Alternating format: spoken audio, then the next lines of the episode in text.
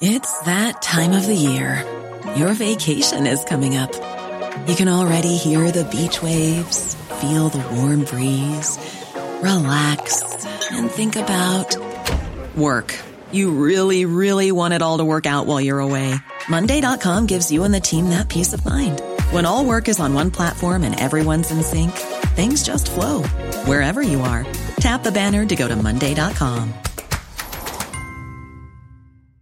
Even on a budget, quality is non-negotiable. That's why Quince is the place to score high-end essentials at 50 to 80% less than similar brands. Get your hands on buttery soft cashmere sweaters from just 60 bucks, Italian leather jackets, and so much more. And the best part about Quince, they exclusively partner with factories committed to safe, ethical, and responsible manufacturing. Elevate your style without the elevated price tag with Quince. Go to quince.com slash upgrade for free shipping and 365-day returns.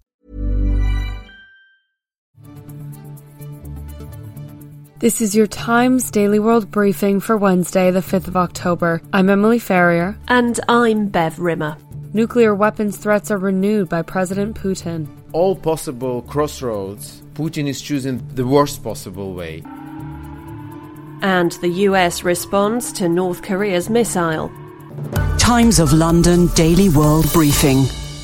Ukrainian President Volodymyr Zelensky says his military made major advances against Russian forces, claiming dozens of towns in the south and east have been liberated. But Ukraine faces an increasing threat of tactical nuclear weapons by President Putin. Oleksiy Goncharenko, Ukrainian MP and member of his party's delegation to the Council of Europe, told Times Radio it's unlikely that Moscow will resort to a nuclear attack, but he's not completely ruling it out. I see how the chances are rising, and all possible crossroads, Putin is choosing the worst possible way. And if he will continue to go this track, it can end with this disaster and with this catastrophe. The Defense Ministry for Kiev said the Ukrainian forces have liberated a key village in the southern region of Kherson, leading to another Russian military retreat.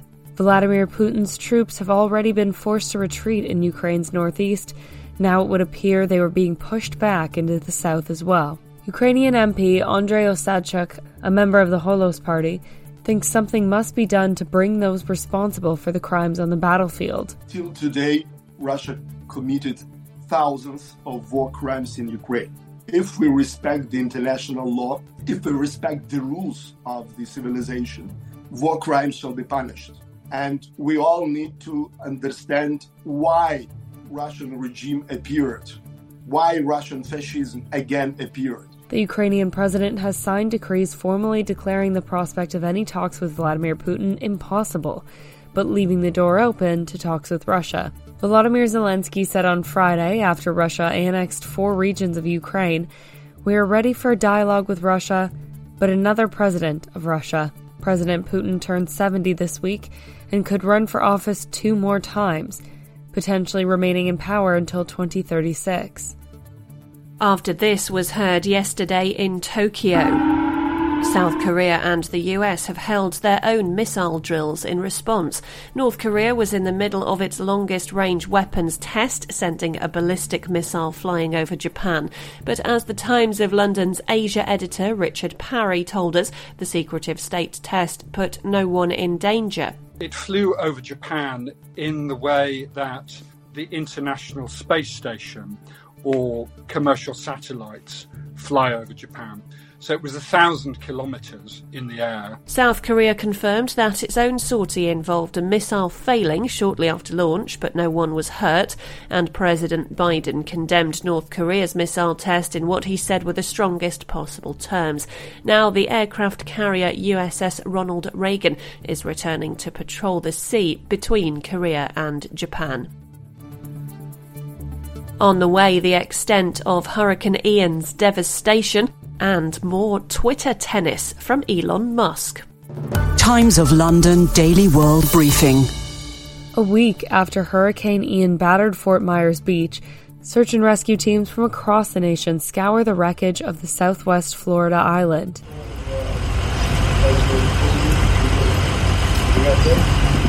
The hurricane took the lives of over 100 people as it tore through Cuba and the southwest United States, especially the states of Florida and South Carolina. Florida Task Force 2 Public Information Officer Inacio Carroll is one of those searching. Getting people out there it, increases the, the chances of survival tremendously. The other thing that we also recognize is that people tend to have, you know, um, supplies for 72 hours. You want to start hitting the ground running as soon as it is safely possible. No official number of deaths have been confirmed in the area, and the searches could take quite a while to conduct, according to Carroll. There's a lot of destruction. There a lot of collapsed homes, a lot of debris. A home like this, we would probably, we would go up here to the door, take a look, call out if anybody's home. Nobody's home. We'll mark it as a structure that's upright. If we have a structure like this that is collapsed, we would try to do a quick assessment, call out. If nobody has answered, we'd mark it as a home that has collapsed. And we do that throughout the entire island. A base camp has been set up with mobile showers and porta potties, and shift schedules have been made to try and find more survivors on the debris filled island. The beach at Fort Myers is known for its sugar like sand and teal blue waters, and now the once hot vacation spot is a place of desolation. Now, will he or won't he? Elon Musk has decided to U turn on a U turn, and now he says he is going to press ahead with his original offer to buy Twitter for $44 billion. It comes ahead of a highly anticipated trial disputing the deal.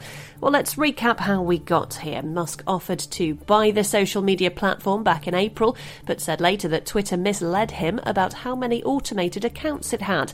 So he threatened to pull out of the deal, which led to the guys with the little blue Bird saying they'd effectively forced his hand. The Tesla boss wants a court in Delaware to adjourn the looming trial, saying he does intend to buy the company under terms previously agreed. Dan Ives is an analyst at the LA based private investment firm Wedbush Securities. Oh, I think Musk realized that he was going to lose. I mean, this was one where all odds were stacked against him legally. So, will a seemingly erratic Musk change his mind again? And how do we really know we're not talking to a bot on Twitter?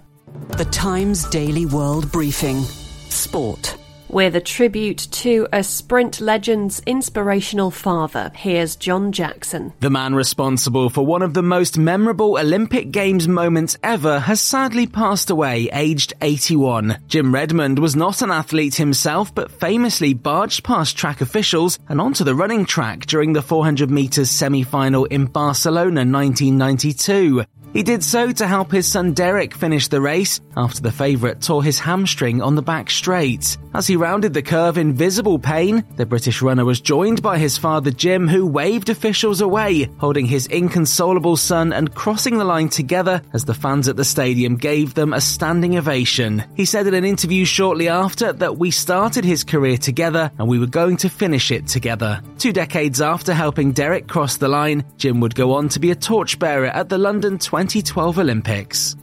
The Times Daily World Briefing Entertainment. Country music star Loretta Lynn has died at the age of 90. A celebrated feminist, Lynn built a reputation being bold enough to write her own songs at a time when men dominated the country music scene. Stardom seemed miles away for Lynn, growing up as a coal miner's daughter in Kentucky, before her father passed away from black lung disease at the age of 52. Lynn married as a young teenager, becoming a mother of four by the age of 18. She had 14 songs of hers banned by radio stations, including her song The Pill in 1975 that celebrated the sexual freedom that birth control gave women. She was the first female to win the Country Music Association's Entertainer of the Year honor in 1970, the first of many accolades, including a Grammy Award for Lifetime Achievement in 2010 and the Presidential Medal of Freedom gifted to her by President Barack Obama. And finally, it's time to bring on the Fat Bears. You heard right, it's the start of Fat Bear Week, an annual competition in Alaska that celebrates the animals as they bulk up for their winter hibernation.